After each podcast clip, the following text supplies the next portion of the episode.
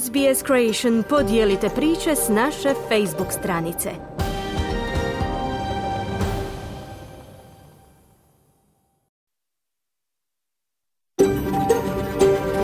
SBS, a world of difference. You're with SBS Croatian on mobile, online and on radio. Vi ste uz SBS Creation na svojim mobilnim uređajima na internetu i radiju.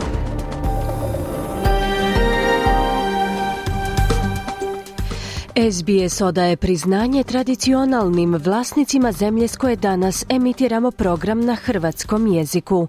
Ovim izražavamo poštovanje prema narodu Vurunđeri Vojvorung, pripadnicima nacije Kulin i njihovim bivšim i sadašnjim starješinama. Također, odajemo priznanje tradicionalnim vlasnicima zemlje iz svih aboriđinskih naroda i naroda s otoka u Toresovom tjesnacu, na čijoj zemlji slušate naš program. Dobar dan i dobrodošli u program Radija SBS na hrvatskom jeziku za utorak 3. listopada. Ja sam Ana Solomon. Ostanite s nama sve do 12 sati i poslušajte o drugom u nizu izvješća Australskog povjerenstva za tržišno natjecanje i zaštitu potrošača, koje otkriva veliki financijski pritisak za obitelji zbog troškova brige o djeci u Australiji. Objava trećeg izvješća se očekuje do konca ove godine. Poslušajte i kako prodati automobil u Australiji. Ovo tjedni vodič za useljenike otkriva razlike u proceduri prilikom prodaje osobnog vozila u svakoj saveznoj državi i teritoriju. Vijesti iz Hrvatske danas donosi Siniša Bogdanić. Prije najavljenih tema i vijesti iz Hrvatske donosimo vijesti iz zemlje i svijeta. Slušajte nas.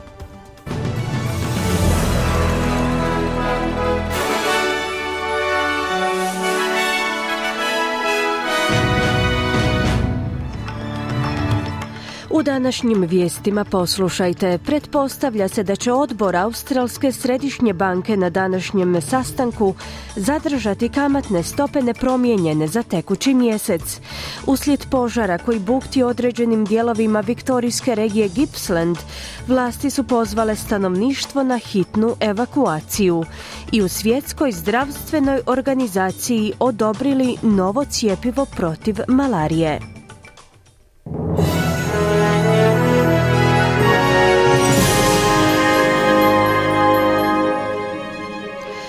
Slušate vijesti radi SBS, ja sam Ana Solomon, započinjemo vijestima iz zemlje. Pretpostavlja se da će nova guvernerka Australske središnje banke Michelle Bullock na prvom sastanku odbora otkako je preuzela dužnost od Filipa Lowa u rujnu zadržati kamatne stope nepromijenjene. Ekonomisti kažu da će banka na današnjem sastanku najvjerojatnije zadržati kamatnu stopu za tekući mjesec nepromijenjenu na 4,1%. Pretpostavlja se da će australski zajmoprimci biti pošteđeni dodatnih povećanja kamatnih stopa nakon 12 povećanja u posljednjoj godini pod vodstvom bivšeg guvernera Lowa. Ujedno se pretpostavlja da će odbor pričekati do objave tromjesečnih podataka o inflaciji 25. listopada prije no što promijeni stopu. U banci su oprezni spram svega što prijeti njihovom planu za smanjenje visoke inflacije osobito nakon što je mjesečni indeks potrošačkih cijena neočekivano porastao u kolovozu. Stanovnicima Viktorijske regije Gippsland je rečeno da trebaju napustiti svoje domove, dok vatrogasci pokušavaju staviti vatrenu stihiju koja je izbila na tom području pod kontrolu. Hitna upozorenja su rano jutros izdana za područje Stockdale, Stratsford, Briagolong i okolna područja zbog požara koji se razbuktio u Briagolongu. Vatrogasci su bili u nemogućnosti zaustaviti požar koji se kreće prema autoputu Princess te koji prijeti uništenju domova i života. Iz Viktorijske vatrogasne uprave su pozvali stanovnike Stockdela i Stratforda na evakuaciju prije no što uvjeti postanu preopasni, dok je žiteljima Briagolonga naloženo da potraže sklonište. Budući da je prekasno za odlazak. Ujedno je izdano upozorenje od opasnosti od šumskih požara za planinu Tener u ruralnom lokalitetu Liki na Tasmaniji dok se tamošnje stanovništvo poziva na hitnu evakuaciju u slučaju da je to sigurno učiniti. I u Novom Južnom Walesu regije Greater Han Sydney, Hunter i Northwestern su također pod upozorenjem od ekstremne opasnosti od požara, kao i gornje središnje zapadne ravnice i krajnje i krajnja južna obala. Diljem zemlje se nastavlja proces prijevremenog glasanja na referendumu o uspostavi glasa australskih starosjedilaca u parlamentu s centrima koji su danas otvoreni u preostalim saveznim državama i teritorijima, Novom Južnom Walesu, teritoriju australskog glavnog grada, Queenslandu i Južnoj Australiji. Predstavnici obiju strana za i protiv su bili prisutni u centrima za prijevremeno glasanje koja su se jučer otvorila na sjevernom teritoriju Tasmaniji i zapadnoj Australiji. Njima je sada preostalo manje od dva tjedna da predoče svoje argumente o tome treba li savjetodavno tijelo pripadnika prvih naroda biti ugrađeno u Ustav. Podsjetimo, referendum će se održati 14. listopada. Direktor kampanje Yes 23, Dean Parkin, je za središnji dnevnik SBS-a kazao da zagovaračka kampanja, za koju ankete javnog mijenja u posljednjih mjesec dana, konstantno pokazuju da zaostaje u podršci. Ove posljednje tjedne pred održavanje referenduma smatra ključnima za pridobivanje mnogih neodlučnih birača u Australiji. We've geared our whole campaign up for these last couple of weeks um, leading up to the 14th of October. Udružili smo sve svoje snage u ovim posljednjim tjednima do održavanja referenduma 14. listopada. 50 tisuća vol Australaca volontira u kampanji koja zagovara uspostavu glasa. Možete naići na njih diljem zemlje u blizini birališta. To je jedna prekrasna skupina ljudi koja radi sve što je u njihovoj moći kako bi osigurala usvajanje glasa, poručuje Parkin. U Viktoriji će u sklopu vodećih nacionalnih reformi u području kockanja biti uvedena obvezna razdoblja zatvaranja mjesta s automatima za igre na sreću. Prijedlog zakona o izmjeni i dopuni aktualnih zakona koji se odnose na regulaciju igara na sreću će danas biti predstavljen državnom parlamentu. Temeljem predloženih promjena sva takva mjesta bi trebala biti zatvorena između 4 i 10 ujutro svakog dana. Crown Casino u Melbourneu je izuzet od obveznog zatvaranja koje bi trebalo stupiti na snagu sredinom iduće godine. Viktorijska premijerka Jacinta Allen će uskoro sudjelovati u svojem prvom parlamentarnom zasjedanju u ulozi premijerke nakon preustroja vladinog kabineta. Prvi sastav kabineta premijerke Allen je jučer položio prisegu u zgradi vlade uoči zasjedanja državnog parlamenta koji se vraća s četverotjedne pauze nakon iznenadne ostavke Daniela Andrewsa prošlog tjedna. U sklopu promjena pomoćnik rizničara Danny Pearson je preuzeo prethodnu Allenovu poziciju kao ministar za prometnu infrastrukturu i prigradsku željezničku petlju. Novi zamjenik premijerke je Ben Carroll, a Tim Palace, koji se također natjecao za tu ulogu, ostaje u ulozi rizničara. Slušate vijesti radija SBS. Nastavljamo vijestima iz svijeta. U svjetskoj zdravstvenoj organizaciji su odobrili novo cijepivo protiv malarije. Cijepivo R21 koje su razvili znanstvenici sa sveučilišta Oxford je tek drugo ikad stvoreno cijepivo za te potrebe. Iako je prethodno cijepivo također učinkovito, iz organizacije kažu da se novo cijepivo može proizvoditi u puno većem broju, te da bi ponudilo zemljama jeftiniju opciju. Generalni direktor organizacije dr. Tedros Adhanom Ghebreyesus kaže da ovo označava prekretnicu u liječenju te bolesti. In areas with seasonal transmission, it reduced symptomatic cases of malaria by 75% in the 12 months following a three-dose series of the vaccine U područjima u kojima se bolest sezonski prenosi, cijepivo je smanjilo simptomatske slučajeve malarije za 75% u 12 mjeseci nakon tri doze cijepiva. Pokazalo se da četvrta doza godinu dana nakon treće održava zaštitu. Kao istraživač malarije sanjao sam o danu kad ćemo imati sigurno i učinkovito cijepivo protiv te bolesti. Sada imamo dva, zaključuje Već postoje ugovori za godišnju proizvodnju više od 100 milijuna doza cijepiva R21. Španjolski dužnosnici kažu da tri noćna kluba na jugoistoku zemlje, u kojima su tijekom vikenda izbili požari prilikom čega je usmrćeno 13 ljudi, nisu imali dozvolu za rad. Savjetnik za urbano planiranje Mursije, Antonio Navarro, kaže da je službeni nalog za zatvaranje izdan za dva od tri kluba još u siječnju 2022. temeljem zahtjeva za redizajniranje unutarnjeg prostora, koje nije dobilo konačno odobrenje. U međuvremenu je potvrđeno da je 13 ljudi poginulo, a najmanje 24 ih je ozlijeđeno u požaru koji je izbio nedjelju rano ujutro. Minutom šutnje i pljeskom jučer je odana počast žrtvama. Navaro je potvrdio da će gradske vlasti sudski goniti odgovorne za ovaj incident. Premijer Novog Zelanda Chris Hipkins inzistira na tome da njegovo obolijevanje od COVID-19 ne utječe na nade laburista za osiguravanje trećeg mandata na predstojećim izborima u toj zemlji.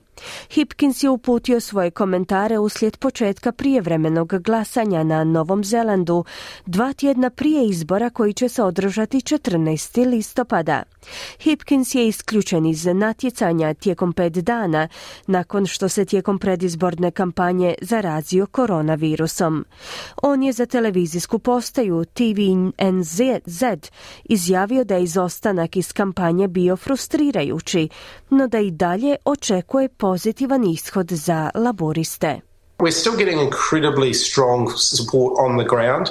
Um, you know, our door knockers, our phone canvassers, they're reporting back that, uh, you know, there's still a lot of goodwill out there. There's still a lot of. I dalje uživamo snažnu potporu. Imamo dojave o tome da i dalje postoji dobra volja, odnosno puno neodlučnih ljudi. Očito da je vrlo frustrirajuće što ne mogu biti među tim neodlučnim biračima kako bih razgovarao s njima, no nadam se da ću uspjeti doprijeti do njih digitalnim putem u idućih nekoliko dana, kazao je Hipkins.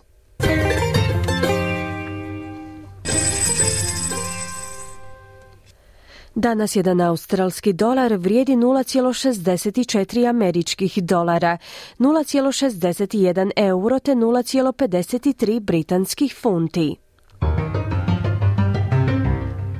I na koncu kakvo nas vrijeme očekuje tijekom današnjeg dana u većim gradovima Australije. Pert oblačno uz najvišu dnevnu temperaturu do 19 stupnjeva Celzija, Adelaide manji pljuskovite 20 stupnjeva, Melbourne pljuskovi 22, Hobart manji pljuskovi 21 stupanj, Canberra vjetrovito i uglavnom oblačno uz 28 stupnjeva, Sydney sunčano 33, Brisbane uglavnom sunčano 27 i na posljedku Darwin gdje će prevladavati djelomično oblačno uz naj najvišu dnevnu temperaturu do 33 stupnja Celzija. Slušali ste vijesti radija SBS. Za više vijesti posjetite SBS News.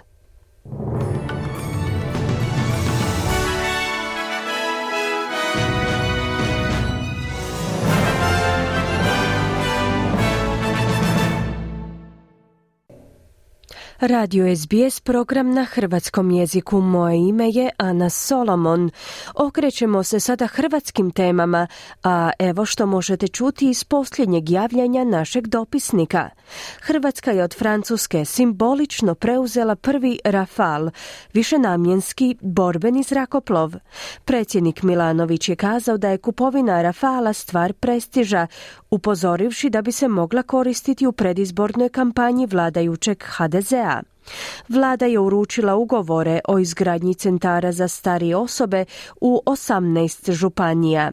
Veći dio troškova od 159 milijuna eura financirat će država iz sredstava nacionalnog plana oporavka i otpornosti. Iz Zagreba se javlja Siniša Bogdanić.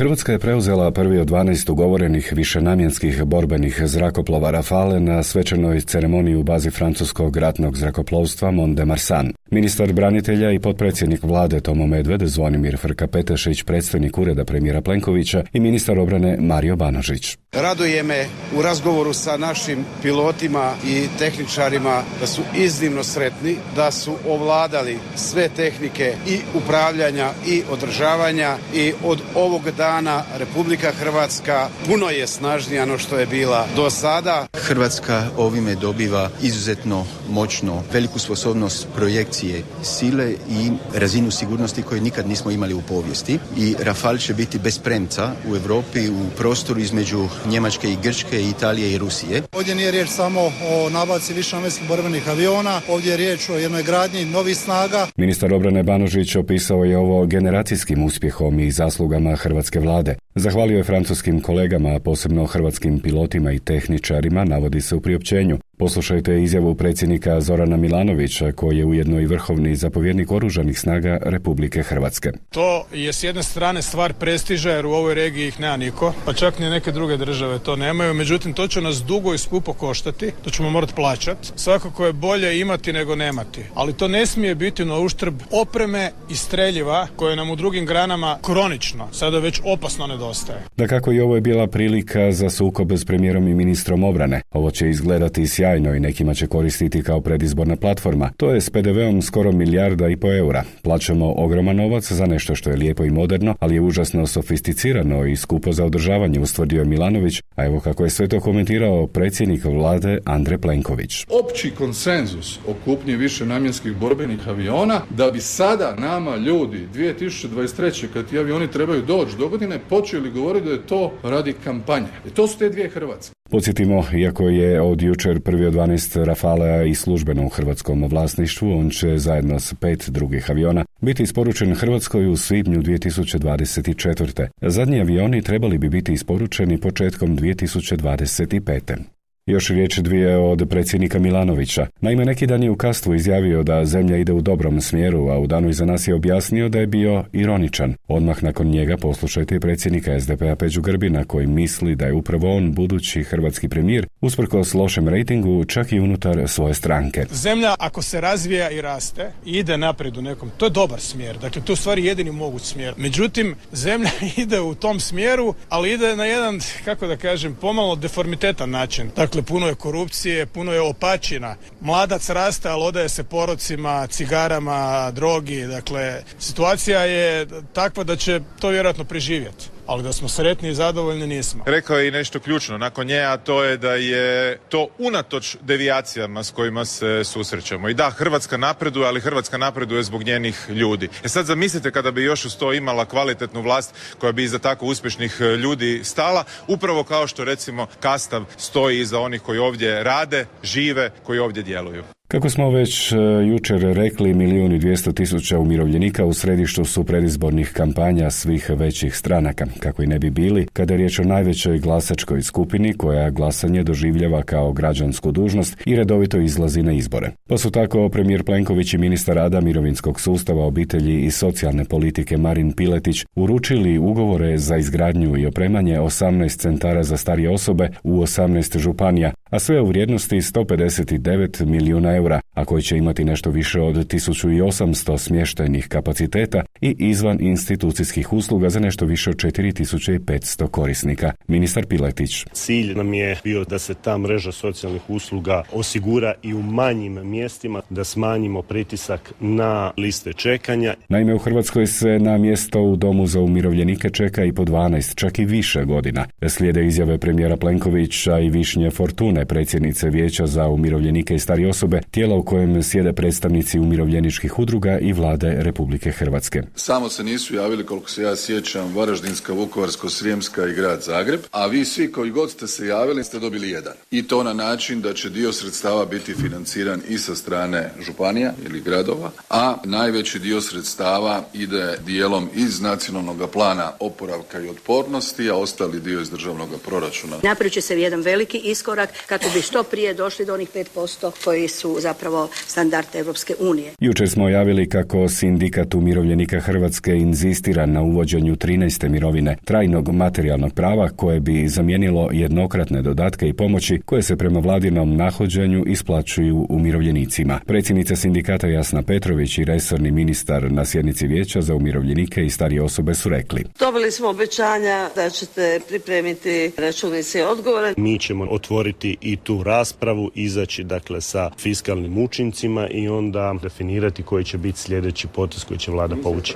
Saborski zastupnici Mosta optužili su ministra prostornog uređenja, graditeljstva i državne imovine Branka Bačića da lošom odlukom o cijeni najma državnog zemljišta, hotelima i turističkim naseljima namjerava oštetiti državni proračun za barem 60 milijuna eura godišnje. Božo Petrov iz Mosta i sam Branko Bačić. U toj odluci stoji da oni trebaju plaćati tri puta manji iznos nego što je to procijenilo visoko procjeniteljsko povjerenstvo osnovano od vlade. U njoj jasno stoji minimalna cijena po metru kvadratnom 4,1 euro. Maksimalna 10,2 eura. Branko Bačić je to pretvorio u 1,5 euro. Uredba je prošla savjetovanja sa svim resornim ministrima i jasno i sa državnim odvjetništvom. To zemljište nije na slobodnu prodaju niti na tržištu. Naime, država nikome drugome ne može prodati to zemljište, dati ga u zakup, nego isključivo drugom titularu, njenom partneru, to u ovom slučaju ili trgovačka društva, odnosno hoteli, odnosno kampovi. Iznos koja trgovačka društva budu plaćali Republici Hrvatskoj ili, ili lokalnom samoupravi ne prelazi 4% njihovog ukupnog prihoda, jer bi time praktično učinili neprofitabilnim za Hrvatsku državu, jedan od najvažnijih gospodarskih sektora, a to je turizam. Božo Petrov se probudio iz dugog zimskog sna, dugo nije komentirao, teza Mosta o tome da je bilo što oštetilo državni proračun je potpuno promašena, da pače nakon što vlada usvoji dvije odredbe koje to reguliraju, povećat će se prihodi državi tri puta nego što su to ta ista društva plaćala do dana kada vlada ove uredbe prihvati, rekao je Bačić. I za kraj vijesti iz susjedne države. Prema podacima Euromediteranskog seizmološkog centra, potres jačine 4,6 po Richteru pogodio je županiju zapadno-hercegovačku s epicentrom 12 km zapadno od Gruda i na dubini od 7 km. Prema dosada prikupljenim podacima najveća šteta nastala je na obiteljskim kućama u naselju Grudsko Vrilo 5 km zapadno od Gruda. Došlo je tako do urušavanja velike stijene u dvorištu obiteljske kuće. Šteta je uglavnom na krovovima i zidovima kuća na kojima su zabilježena napuknuća, srećom ozlijeđenih nije bilo. Toliko za danas iz Zagreba za SBS Siniša Bogdanić. Hvala Siniši. U nastavku programa poslušajte savjete kako prodati osobno vozilo u Australiji te različitim procedurama prodaje. Govorimo i o visokim troškovima skrbi za djecu te o preporukama novog izvješća Australskog povjerenstva za tržišno natjecanje i zaštitu potrošača. No prije toga jedna obavijest iz našeg uredništva. Ostanite uz program Radija SBS na hrvatskom jeziku.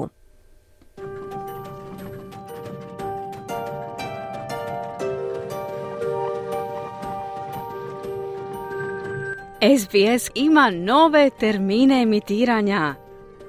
Od 5. listopada donosimo vam pet programa tjedno. Slušajte nas uživo ponedjeljkom, utorkom, četvrtkom i petkom u 11 sati. A reprizu jednog od naših tjednih programa poslušajte subotom u 14 sati na SBS 1.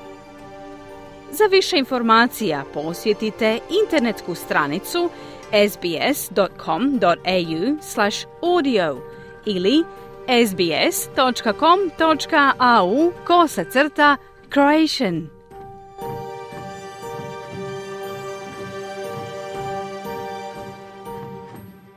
Vi ste uz SBS na hrvatskom jeziku, ja sam Ana Solomon.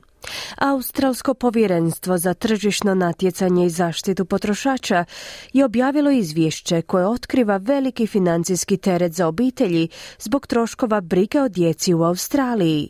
Ovo izvješće je drugo u nizu koje daje preporuke vladi za poboljšanje rezultata u ovom sektoru. Prilog Ruth Mayhew Dillon i Finn Mayhew pripremila je Mirna Primorac. Ranije ove godine premijer Anthony Albanese predstavio je ambicioznu viziju, naglašavajući reforme koje bi omogućile prošireni pristup subvencijama za stotine tisuća obitelji koje koriste usluge skrbi o djeci. Over 90% of human brain development occurs in the first five years, and that's why early learning and education is so important. But this is an economic reform as well because it's about boosting productivity and it's about boosting workforce participation. Preko 90% razvoja ljudskog mozga događa se u prvih pet godina. Stoga je rano učenje i obrazovanje od iznimne važnosti. Ali ovo je također ekonomska reforma. Povećanje produktivnosti, povećanje sudjelovanja u radnoj snazi i postizanje veće ravnopravnosti spolova ključni su ciljevi. Omogućavanje ženama da se ranije vrate na posao, da napreduju u karijeri te ostvare bolje mirovinske štednje. Ova politika pomaže obiteljima, ali također doprinosi zajednicama i nacionalnom gospodarstvu, kazao je premijer Albanezi. Potpuni učinak ovih reformi još uvijek nije potpuno jasan. Ministar obrazovanja Jason Clare izjavio je za Sky News da vjeruje kako one imaju željeni učinak. The, the good news is the cheaper childcare laws that we passed through the parliament last year that have started Dobra vijest je da su zakoni o jeftinijim troškovima skrbi o djeci koji su izglasani u parlamentu prošle godine, a koji su stupili na snagu u srpnju ove godine, počeli djelovati. Troškovi skrbi o djeci po satu prosječno su smanjeni za 14%. To je pozitivan pomak, ali je još puno posla pred nama. Ovo izvješće se fokusira na pitanje koja je sljedeća faza, koja je sljedeća faza reforme koja je potrebna, kazao je Claire. No najnovije izvješće Australskog povjerenstva za tržišno natjecanje i potrošače o sektoru skrbi o djeci ukazuje na to da obitelji i dalje osjećaju financijski pritisak. Izvješće pokazuje da Australci plaćaju više za brigu o djeci nego bilo gdje drugdje u svijetu. Povjerenstvo tvrdi da prosječno australsko kućanstvo sa dva primanja i dvoje djece u skrbi troši oko 16% svog kućnog budžeta na brigu o djeci, što je znatno više od prosjeka Organizacije za gospodarsku suradnju i razvoj koji iznosi 9%. Jessica Rudd, izvršna direktorica organizacije Parenthood, koja zagovara prava roditelja, ističe da se mnogi roditelji nalaze u izazovnoj situaciji. The travel is ridiculous, um, and it's certainly not in line with the rest of the OECD. You're begging, borrowing, and stealing care where, where you can get it. You're leaning on family, you're leaning on friends, and you just feel like something's going to happen. Postizanje ravnoteže je gotovo nemoguće i to nije u skladu s ostalim zemljama organizacije za gospodarsku suradnju i razvoj. Roditelji se oslanjaju na različite izvore, obitelj, prijatelje, ali često osjećaju da će morati žrtvovati nešto. To je razlog zašto mnoge žene odustaju od povratka na posao jer se jednostavno ne osjećaju sposobnima izbalansirati sve.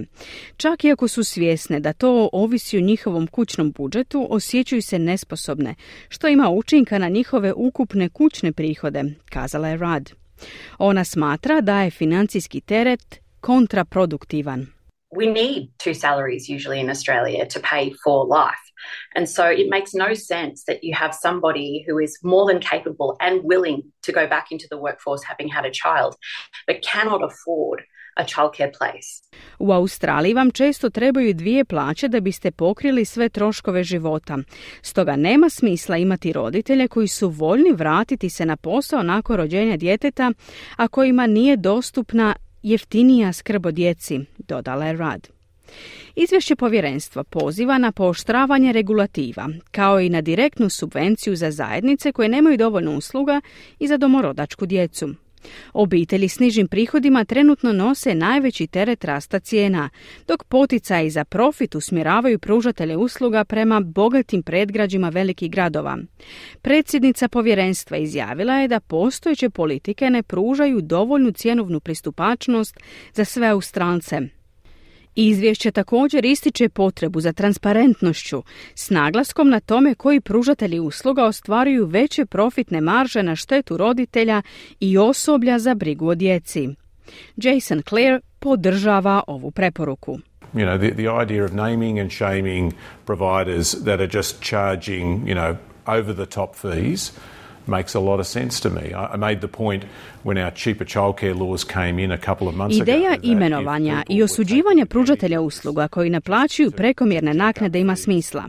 Rekao sam prije nekoliko mjeseci prilikom donošenja zakona o cjenovno pristupačnoj skrbi za djecu, da bi oni koji iskorištavaju situaciju i podižu naknade izvan proporcije gospodarskog stanja trebali snositi posljedice. Ova preporuka to podržava, kazao je Claire. Gospođa Rudd s druge strane ne slaže se s ministrom po tom pitanju, no ističe da vlada treba sagledati širu sliku. What we want is holistic reform. And what's really good about this latest report from the ACCC, which is one in a series, uh, is that it's talking to directly about um, how pricing works in early childhood education and care. And what we would really like to ono što nam treba je sveobuhvatna reforma. Ono što je dobro u ovom izvješću je da govori o cijenama u obrazovanju rane dobi i skrbi na izravan način. Želimo vidjeti pristupačno, univerzalno i kvalitetno obrazovanje i skrb za svako dijete u Australiji kako bismo iskoristili ključne prve godine djetetova razvoja i osigurali osigurali da ni jedno dijete ne bude zapostavljeno, dodala je Rad. Proces nije dovršen, a povjerenstvo će svoje treće i konačno izvješće dostaviti vladi do 31. prosinca. Čuli ste prilog Ruth McHugh Dillon i Finn McHugh koji je pripremila Mirna Primorac. U nastavku poslušajte ovo tjedni vodič za useljenike koji objašnjava kako prodati automobil u Australiji – no prije toga malo glazbe. Ostanite uz program Radija SBS na hrvatskom jeziku. Vi ste uz Radio SBS program na hrvatskom jeziku. Ja sam Ana Solomon. Kada je vrijeme za prodaju vašeg starog automobila, potrebno je učiniti puno više pored dobrog čišćenja, uručivanja servisne knjige i primanja novca. Ovisno o tome gdje živite u Australiji, procedura prilikom prodaje osobnog vozila se razlikuje u svakoj saveznoj državi i teritoriju. Razumijevanje koraka koje trebate poduzeti će vam pomoći da čitava procedura od pripreme automobila do njegove konačne prodaje i promjene vlasnika protekne glatko. Poslušajte ovo tjedni vodič za useljenike koji je pripremila Zoe Doe. Iako u Australiji ne postoji nacionalno tijelo koje prikuplja podatke o količini prodanih rabljenih automobila, vlasti procjenjuju da je tržište rabljenih vozila otprilike tri puta veće u odnosu na tržište novih automobila. Kao prodavač rabljenog automobila na raspolaganju vam stoji velika skupina potencijalnih kupaca – no, koja je točno procedura prodaje automobila? Katie Townsend, direktorica odjela za regulatorni angažman pri javnoj službi za zaštitu potrošača, trgovaca i tvrtki u Novom Južnom Walesu, New South Wales Fair Trading je pokušala pojasniti korake koje je potrebno poduzeti. For people wanting to sell their own car, the first decision that they have to make is how they'd like to sell it. Oni koji žele prodati svoj automobil prvo trebaju odlučiti na koji način ga žele prodati. Postoji nekoliko opcija.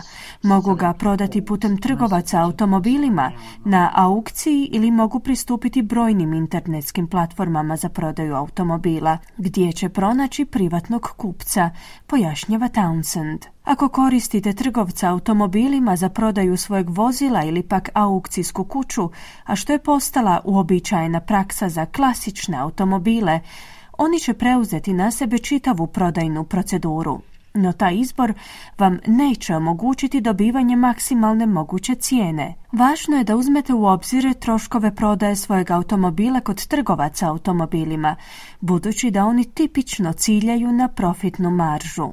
Ako pak izaberete aukcijsku kuću, treba ćete platiti proviziju koja u prosjeku iznosi oko 10 do 15% od prodajne cijene. Kako Townsend navodi za osobnu prodaju od ključne važnosti, da imate nadohvat ruke registracijske papire. Any buyer is going to want to verify the vehicle against the registration papers and they may even ask to verify that you are the actual owner. So ask for example your license to verify that. Svaki će kupac htjeti provjeriti vozilo u odnosu na registracijske dokumente, a možda čak zatražiti od vas da potvrde da ste vi stvarni vlasnik vozila, pa će stoga zatražiti od vas vozačku dozvolu kako bi to i potvrdili. Također će htjeti provjeriti i detalje vozila, dakle možda žele informacije kao što je broj šasije koji je dostupan na registracijskim dokumentima.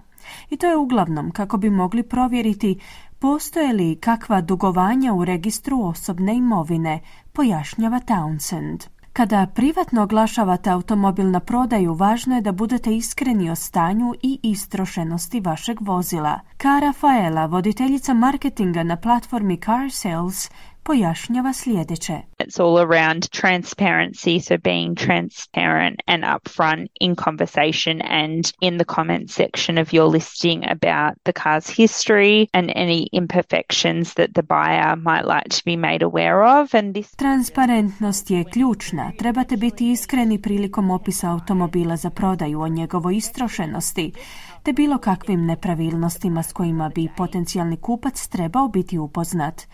To će vam uvelike pomoći prilikom susreta s kupcem koji dođe pregledati automobil. To će vam pomoći izbjeći sva neugodna iznenađenja tog dana, istaknula je Faela. Promptno odgovaranje na upite potencijalnih kupaca je također u vašem najboljem interesu, budući da ćete na taj način povećati šanse za bržu i uspješniju prodaju. Osim toga, istraživanje tržišta prije postavljanja cijene je ključno, budući da će cijena, kako navodi Faela, uvelike diktirati zainteresiranost kupca. We know that buyers are very switched on. They do their research. So if you're serious about selling, try and price your car within the recommended range, which would Poznato nam je da su kupci vrlo uključeni te da pomno istražuju. Dakle, ako ste ozbiljni u vezi s prodajom, pokušajte odrediti cijenu svog automobila unutar preporučenog raspona tržišne vrijednosti, kako biste privukli interes. Sljedeći savjet se odnosi na pregovore. Postoje kupci koji žele pregovarati o cijeni, stoga to uvijek trebate uzeti u obzir prilikom postavljanja cijene. Trebate ostaviti malo prostora za to, naglašava Faela. Alex Forrest je menadžer za vozila i goriva pri Kraljevskom automobilskom klubu u zapadnoj Australiji. On sugerira da izvođenje mehaničkih popravaka na automobilu prije prodaje može utjecati na traženu cijenu i pregovore s potencijalnim kupcima. Often that you see that in advertisements as well. So, you know, the car's just been serviced, it's got new tires and that's uh, something to make a potential buyer feel better about the car that they're going to purchase. To često možete vidjeti u oglasima. Ako je automobil upravo servisiran i ima nove gume, to je nešto čime ćete privući kupca. Suprotna strana toga bi bila da bi kupac mogao reći, gledajte, trebaju mu nove gume, novi akumulator, nove kočnice ili slično. Nakon što to popravite, možda možemo pregovarati o cijeni, ali neću pogledati vozilo dok ne popravite te stvari na automobilu, kazao je Forest. Ipak, kako Forest savjetuje, neobavezne nadogradnje i izmjene nisu uvijek nužne ili najpametniji izbor prije prodaje automobila. I guess if you're talking about roof racks and a roo bar and bigger wheels and tires or different sort of add-ons like a tow bar and that sort of thing, typically they don't really in increase the value of the car unless... Ako govorimo o krovnim nosačima ili većim kotačima ili gumama ili različitim drugim dodacima poput kuke za vuču i sličnih stvari, oni zapravo ne povećavaju vrijednost automobila, osim ako kupac izričito ne želi te stvari, a što bi ga moglo potaknuti da plati malo više, ali obično svi ti dodaci koje možete kupiti na tržištu rezervnih dijelova ne dodaju veću vrijednost automobilu, pogotovo ako kupac mora modificirati automobil ponovno na stanje kakvo je bilo prije ako mu se ne sviđaju dodaci, upozorava Forest. Jedan potencijalni nedostatak privatne prodaje za neke pojedince jest neugodnost uslijed posjete potencijalnih kupaca koji dolaze u njihov dom kako bi pregledali i testirali vozilo. Faela predlaže nekoliko rješenja uključujući i svoje vlastito iskustvo. That's another little tip there. You can have a friend or family member with you. With a test drive, you can arrange to meet the buyer in a public place. Imam za vas još jedan mali savjet. Uza sebe možete imati prijatelja ili člana obitelji. S probnom vožnjom možete dogovoriti susret s kupcem na javnom mjestu, primjerice na parkiralištu trgovačkog centra. Možete zatražiti da zatražite ključeve od automobila koji su dovezli ili čak zatražiti da zadržite njihovu vozačku dozvolu tijekom probne vožnje a također možete ići s njima na probnu vožnju i sjesti na suvozačevo mjesto, prokomentirala je Faela. Ovisno o vašoj državi ili teritoriju, možda će biti potrebno da vaše vozilo prođe određene provjere prije prodaje. Evo što kaže Forest. In Victoria, whenever a vehicle is bought and sold, it needs to come with a recent roadworthy certificate, and that's not required in Western Australia. So U Viktoriji prilikom kupoprodaje morate imati noviju potvrdu o ispravnosti vozila. Ona pak nije potrebna u zapadnoj Australiji. Dakle, postoje značajne razlike u provjerama vozila koje su propisane zakonom u različitim državama i teritorijima. Osim toga imate provjere mehaničkog stanja vozila koje nisu obavezne, ali se toplo preporučuju ljudima koji žele kupiti rabljeni automobil, naglašava Forest. Nakon što ste prodali svoj automobil morate obaviti tri bitna zadatka kontaktirati svoje osiguranje i pružatelji usluga pomoći na cesti, provjeriti je li vaš račun za naplatu cestarine prenesen na novog vlasnika i obavijestiti registar motornih vozila u vašoj državi ili teritoriju. Važno je napomenuti da se papirologija i zahtjevi za promjenu vlasništva nad vozilom razlikuju od države do države.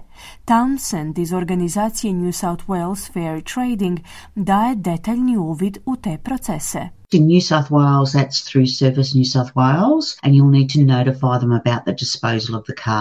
U Novom Južnom Walesu je to putem usluge Service New South Wales koju morate obavijestiti o zbrinjavanju automobila. Dakle, ovo je važno učiniti što je prije moguće nakon prodaje, jer ćete na taj način spriječiti dobivanje bilo kakvih kazni od novog kupca. Stoga savjetujem da provjerite koji su zahtjevi vaše lokalne države ili teritorija. Oni će ovisiti od države do države, ali u većini slučajeva morat ćete obavijestiti državne organe za registraciju motornih vozila. Na posljedku je kazala Townsend. Čuli ste ovo tjedni vodič za useljenike koji je pripremila Zoe Toma i Dou, a kojim smo se približili kraju današnjeg programa. Prije podsjetnika na najvažnije vijesti dana poslušajte obavijest iz našeg uredništva.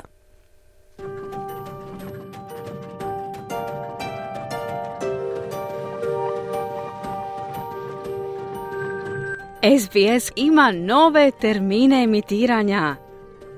Od 5. listopada donosimo vam pet programa tjedno. Slušajte nas uživo ponedjeljkom, utorkom, četvrtkom i petkom u 11 sati. A reprizu jednog od naših tjednih programa poslušajte subotom u 14 sati na SBS 1. Za više informacija posjetite internetsku stranicu sbs.com.au slash audio ili sbs.com.au kosa crta Croatian.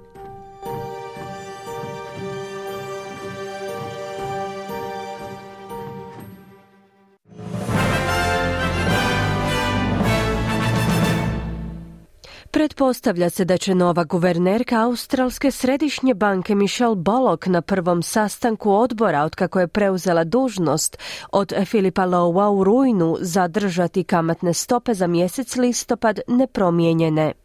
Stanovnicima viktorijske regije Gippsland je rečeno da trebaju napustiti svoje domove dok vatrogasci pokušavaju staviti vatrenu stihiju koja je izbila na tom području pod kontrolu.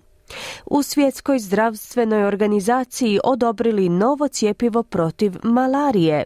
Hrvatska je od Francuske simbolično preuzela prvi Rafal, višenamjenski borbeni zrakoplov. I hrvatska vlada je uručila ugovore o izgradnji centara za starije osobe u 18 županija.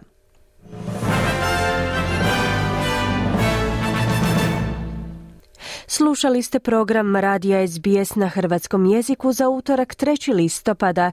Program je danas uredila Mirna Primorac, a s vama je bila Ana Solomon.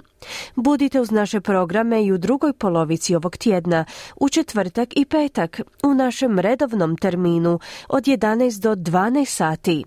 A reprizu jednog od naših tjednih programa Poslušajte u subotu u 14 sati na SBS One. Možete nas uživo slušati na digitalnim radijskim i televizijskim prijemnicima, ali i dok ste u pokretu preko aplikacije SBS Audio. Potražite SBS Creation. Pod tim imenom možete pronaći i naše podcaste, pojedine sadržaje iz našeg programa na onim platformama gdje inače preuzimate podcaste – ako želite komentirati naše sadržaje ili stupiti u kontakt s nama, potražite nas na Facebooku i tamo nas možete naći pod imenom SBS Creation. Želimo vam ugodan dan i do slušanja. Želite čuti još ovakvih tema? Slušajte nas na Apple Podcast, Google Podcast, Spotify ili gdje god vi nalazite podcaste.